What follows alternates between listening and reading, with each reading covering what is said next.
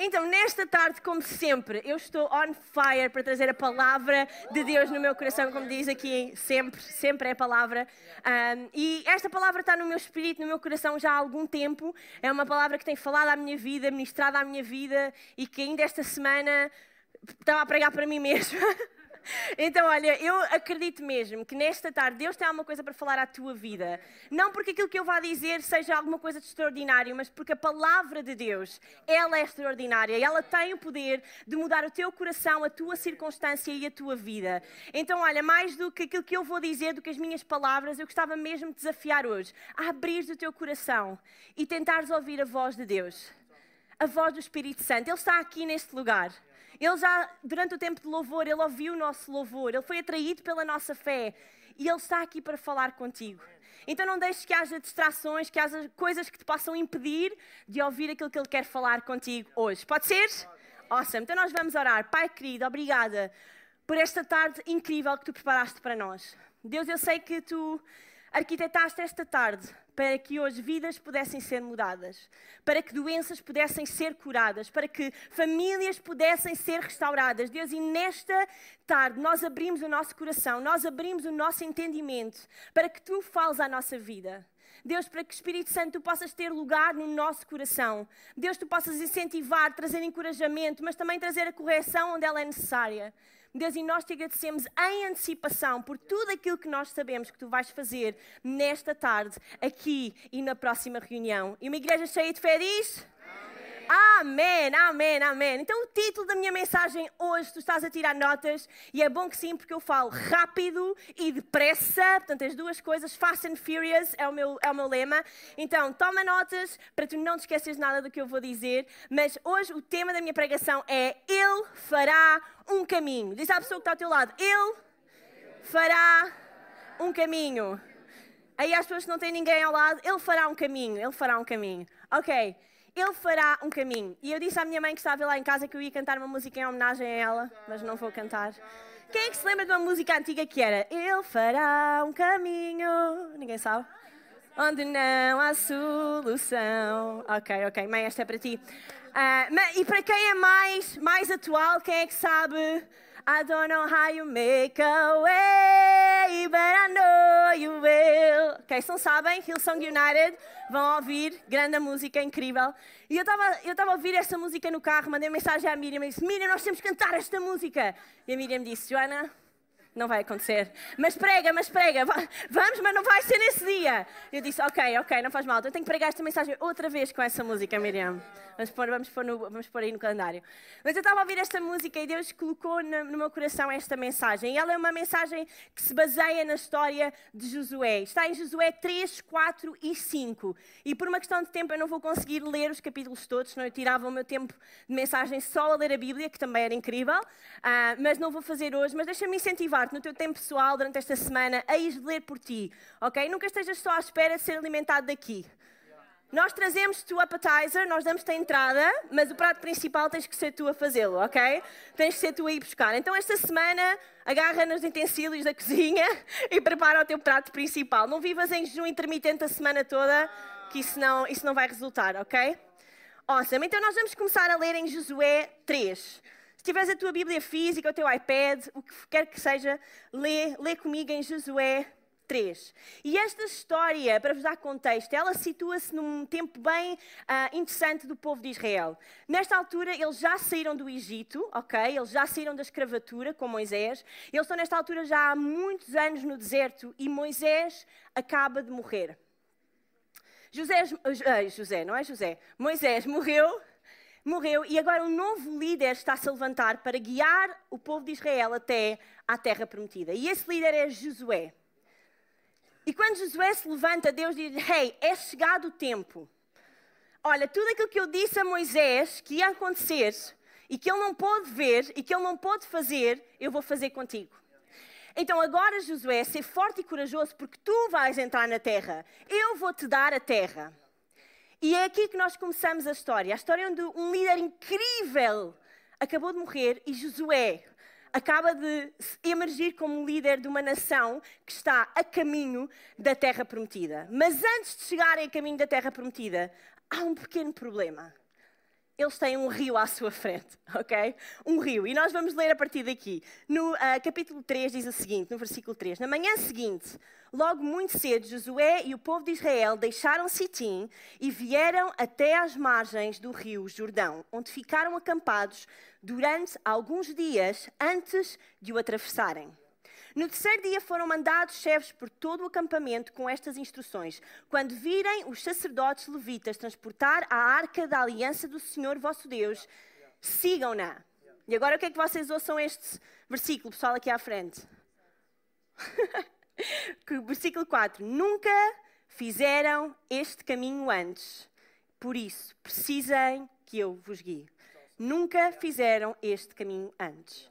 Mantenham uma distância aproximada de um quilómetro entre a arca e tenham cuidado em não se aproximarem mais do que a distância indicada. E no versículo uh, mais à frente, versículo 9 diz: Então Josué diz ao povo: Venham cá e prestem atenção naquilo que o Senhor nosso Deus vai dizer, pelo que vai acontecer, porque vocês vão ficar a saber que o Deus vivo está entre vocês e que sem falta ele expulsará os cananeus, os heteus, os heveus, os perizeus, os euseus todos a arca da aliança do Senhor de toda a terra vai atravessar no Rio Jordão na frente de vocês. Agora escolham doze homens, um de cada tribo de Israel, e quando os sacerdotes que estão carregando a arca da aliança do Senhor puserem os pés dentro da água, o Jordão vai parar de correr e as águas da parte de cima ficarão amontoadas num só lugar.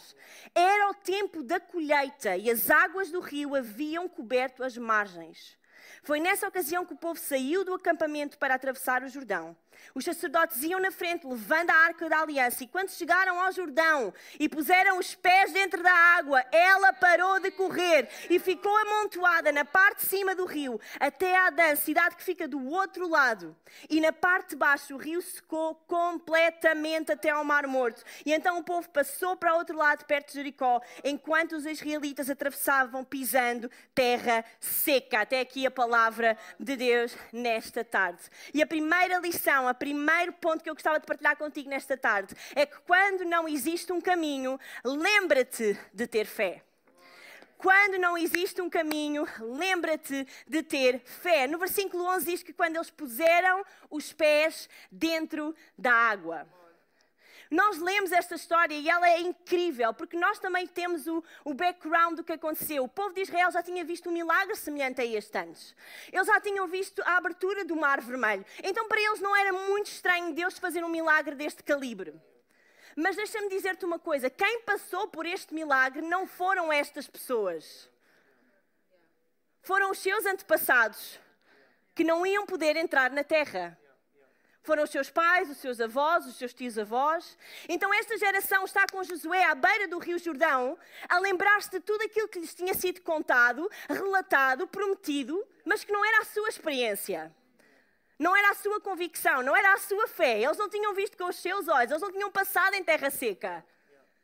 Para eles era uma história, um relato, alguma coisa que tinha acontecido, mas eles nunca tinham visto Deus fazer com eles.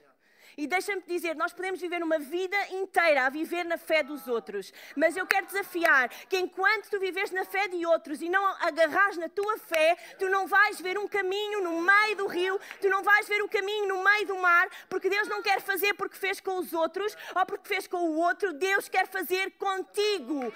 Contigo. Com a nossa geração. Sabes, a coisa que eu adoro acerca do pastor Mário é que ele está sempre a dizer isso. O melhor está à nossa frente. Não há cá conversas de, ah, o que era bom era antigamente. Não, ali estava o povo com Josué. Eles disseram, uau, esta é uma excelente oportunidade para nós experimentarmos a nossa fé. Para nós experimentarmos agora as nossas convicções. Não as convicções dos nossos pais ou da nossa nação, mas as minhas convicções. O que é que eu acredito que Deus vai fazer?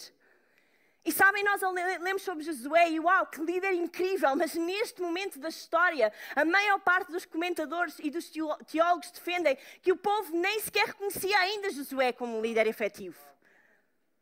Ele tinha acabado de suceder a Moisés, ele era alguém importante, ele era alguém imponente, mas eles não tinham tido nenhum sinal de que Deus estava com ele ainda.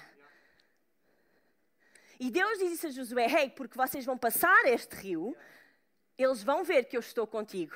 Eles vão ver que eu sou contigo. Então eu imagino Josué, tipo, ok, Deus, tu disseste-me que tu vais fazer isto acontecer. Portanto, tens que fazer isto acontecer, porque se isto não acontece, eles não vão mais seguir-me, eles não vão mais acreditar em mim. Mas sabes, é tão incrível, porque quando eles chegaram às margens do rio e os comentadores uh, históricos na altura, esta semana tive horas a ver uh, imagens do Rio Jordão, pessoal. E era enorme, era enorme, não era um riozinho tipo pequenino. E cada vez que eu ouvia pregações sobre isto, eu sempre imaginei uma cena tipo pequenina, tipo um rio, um riacho, um riozinho. Ok, uma coisa com algum valor, mas tipo, não era um mar vermelho, calma, também não era assim tão incrível. E quando eu fui ver todos os detalhes, era gigante! Quilómetros e quilómetros de rio, porque era uma altura de colheita e o rio transbordava por todo lado. E os comentadores dizem que até o planta na volta era, era difícil de atravessar. Então toda a travessia até chegar lá já requereu fé. Já requereu trabalho, já requereu tipo, será que eu confio mesmo nisto? Será que eu acredito mesmo que Deus tem alguma coisa? E deixa-me dizer-te, eu não sei o que é que se passa na tua vida, eu não sei o que é que, quais são as situações que tu precisas de ver Deus abrir um caminho no meio do plântano, no meio do rio, no meio do mar, no meio da tempestade. Eu não sei onde é que tu precisas, mas deixa-me dizer-te, quando não há caminho, nós temos de ter fé. Fé que onde não há caminho, vai passar a haver caminho. E deixa-me dizer-te, o caminho não se forma antes de tu lá chegares. Porque para isso tu não precisas de fé para eu andar em sítios onde eu já sei o que vai acontecer, eu já sei como é que Deus vai prover, eu já sei como é que vai ser a minha vidinha linda e perfeita daqui a 20 e 30 anos, eu não preciso de fé para isso. Zero fé. Se eles todos chegassem lá e já soubessem que eles iam colocar o pé e Deus ia abrir, acham que eles precisavam de fé. Para quê? Mas Deus faz essas coisas para que tu percebas que o milagre dá-se em andamento. É um milagre em andamento. Não é um milagre, não podes ficar sentado à espera que chegue o milagre e depois vais. Tu tens que ir e ver o milagre. Tu tens que ir e ver o milagre acontecer. Tu tens que andar e ver o milagre desenrolar à frente dos teus olhos. É isso que Deus pede de ti: ação, fé, andamento. E é incrível porque Josué foi super específico. Porque Deus disse: quando eles puserem os pés, vocês vão lá estar inundados naquele pântano. E mesmo assim não vai abrir. Vocês precisam de chegar lá e quando os sacerdotes puserem os pés, aquilo vai abrir.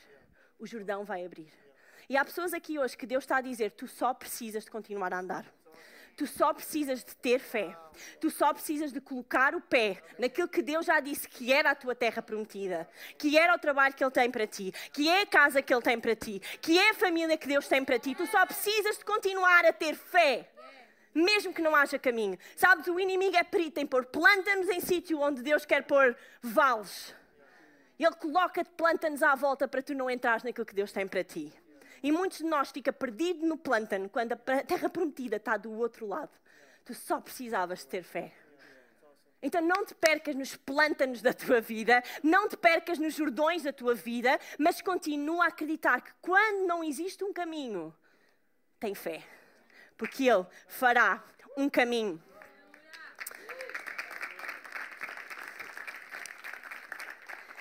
A segunda coisa que eu acredito nós podemos aprender com esta história, quando tu estás no caminho, quando tu tiveste fé para entrar, quando tu tiveste fé para começar a andar, quando tu estás no caminho, lembra-te quem está contigo no caminho. Estes versículos eram tão específicos. Deus disse: a arca tem de ir primeiro. E a arca, na altura, era a presença de Deus era a presença de Deus, simbolizava para que todo o povo soubesse que Deus ia na frente. Nesta altura, o pilar de fogo e a nuvem que estavam com o povo já não estavam mais. Tinha sido, uh, tinha sido estabelecida agora a arca da aliança, a presença de Deus. E Deus foi super específico. Ele disse: Hey, os sacerdotes precisam de pisar a arca. A arca tem de ir em frente e todo o povo seguirá a arca. E sabes, o, o simbolismo disto é que Deus precisa de tomar o lugar de liderança de todos os caminhos que tu escolhes. Se Deus não vai à tua frente, o caminho não é por aí. E sabes, é tão fácil. E poderia ser tão fácil para eles dizer: Hey, mas há outro caminho. Nós podemos dar a volta. Nós podemos construir uma ponte. Nós podemos ir por outro, dar a volta ao Rio Jordão, por o final do país, que era possível. Demoraria mais tempo, mas poderiam fazê-lo. Mas não foi isso que Deus fez. Deus diz: Este é o caminho. Mesmo que pareça impossível, mesmo que pareça que não vai acontecer, este é o caminho. Então, quando estás no caminho, lembra-te quem é que te levou até aí. Porque quando a presença de Deus vai à tua frente, quando é Ele que te lidera em caminhos, em decisões, Ele estará sempre contigo. Ele estará sempre à tua frente e Ele irá abrir o caminho onde tu não vês caminho. E às vezes, quando nós estamos em situações onde nós não vemos a mão de Deus, e nós, Deus, mas porquê? Tu estás comigo, tu não me abandonas. E muitas vezes eu acredito que Deus olha para mim, não para vocês, e me diz: Joana, mas eu nunca te mandei ir por aí. Tu estás aí a fazer o quê? O caminho não era por aí. O caminho era por ali. E tu foste teimosa e tu quiseste a tua maneira. E agora? Escolhe sempre o meu caminho, mesmo que isso dê mais trabalho, mesmo que isso implique toda a tua fé, sacrifício, trabalho, a tua vida. Deixa-me dizer-te, um caminho pode ser mais fácil, mas se esse caminho não tiver a presença de Deus, não ponhas lá os pés. Não ponhas lá os pés. E é incrível como, a, como este simbolismo da arca hoje se aplica tão, de forma tão real na nossa vida, que a presença de Deus vá sempre à nossa frente. Que Ele lidere a nossa vida, que Ele lidere as nossas decisões de como criar família, que trabalho vamos escolher, que área nós vamos viver, que igreja nós vamos estar plantados, que Deus lidere a nossa vida, que Ele tenha um lugar de destaque na nossa vida e não apenas mais um seja apenas mais um acessório no caminho que tu escolhes para a tua vida. Quando estás no caminho, lembra-te como chegaste até aí. E em terceiro lugar, quando chegares ao outro lado, lembra-te, a glória é dele. Quando chegares ao outro lado, lembra-te que a glória é somente dele. E diz no capítulo 5 que todos os, os, reis amorreus do lado oeste do Rio Jordão, que estavam a ver isto acontecer, e todos os reis cananeus que viviam no litoral do mar Mediterrâneo, ficaram sabendo que o Senhor tinha secado o Jordão para o povo de Israel passar. E como o povo de Israel estava chegando, eles ficaram com medo e perderam toda a coragem. Deus não faz esses milagres na tua vida apenas para o teu benefício. Ele faz estes milagres para a glória do seu nome, para que outros vejam e saibam quem Ele é. Quando ele fez isto ao povo de Israel, aquilo que ele estava a dizer a todos os outros era: Eles são o meu povo, eu sou o Deus deles, eu sou com eles. E se eu digo para eles irem, eles vão. Se ele diz que vai haver caminho, vai haver caminho. E que não há rei, não há nação, não há nada que se possa opor contra os planos de Deus. E quando isto aconteceu, todas as outras nações pararam e disseram: Hey, é melhor não nos metermos com eles. E isso acontece contigo e comigo. Quando Deus faz coisas extraordinárias na nossa vida, as pessoas que estão à nossa volta perguntam: quem é o Deus dele? Quem é o Deus dela? Deixa-me motivar-te a viveres uma caminhada com Deus que faça outros chegar-se perto dele que a tua vida, a tua família, o teu trabalho, as tuas decisões atraia pessoas a Jesus, atraia pessoas a Deus, que tu possas dar glória a Ele na forma como tu vives, na forma como tu um, fazes a tua vida, como tu governas a tua casa, a tua família, que tudo isso possa trazer glória ao nome de Jesus. Não te esqueças que a glória é dele e a banda pode se juntar a mim. E uma das coisas super interessantes é que quando eles estão neste processo, Josué pede a 12 membros de cada tribo para irem, enquanto estão a passar pelo rio seco, não é? Pela, pela passagem, para trazerem uma pedra, cada um representante das tribos de Israel, levar essa pedra para que pudessem construir uh, o género de um altar, um memorial àquilo que tinha acontecido. Para que toda a gente se lembrasse que se Deus já tinha feito uma vez, Ele podia voltar a fazer. E se tu conheces a história de Israel, eles passaram dificuldade atrás de dificuldade, mas Deus nunca falhou. Quando sempre eles acharam que não havia caminho, Deus abriu o caminho. E deixa-me dizer-te, muitas vezes nós somos bem rápidos a atravessar o rio a seco e nem sequer nos lembramos de trazer a pedra para memorizar. E estás do outro lado do rio e já estás, Senhor, abre outro rio.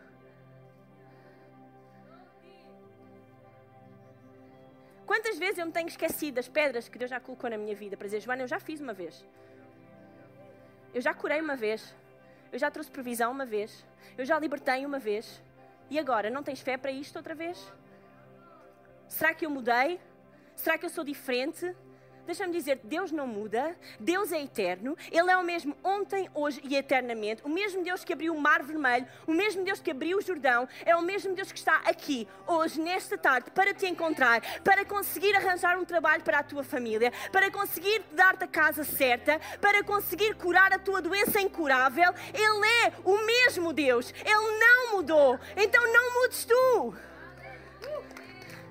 Que no teu coração possa haver esta fé por acreditar que mesmo quando não existe caminho, mesmo quando eu estou no meio do caminho, a glória é dele. Ele não muda e ele fará caminho onde não existe caminho. E eles levam aquelas pedras e eles colocam lá. E houve uma frase de um comentador que eu adorei, que ele disse: Estas pedras serviam não só como uma lembrança para as futuras gerações de Israel, mas como uma lembrança para as próximas gerações da fidelidade de Deus.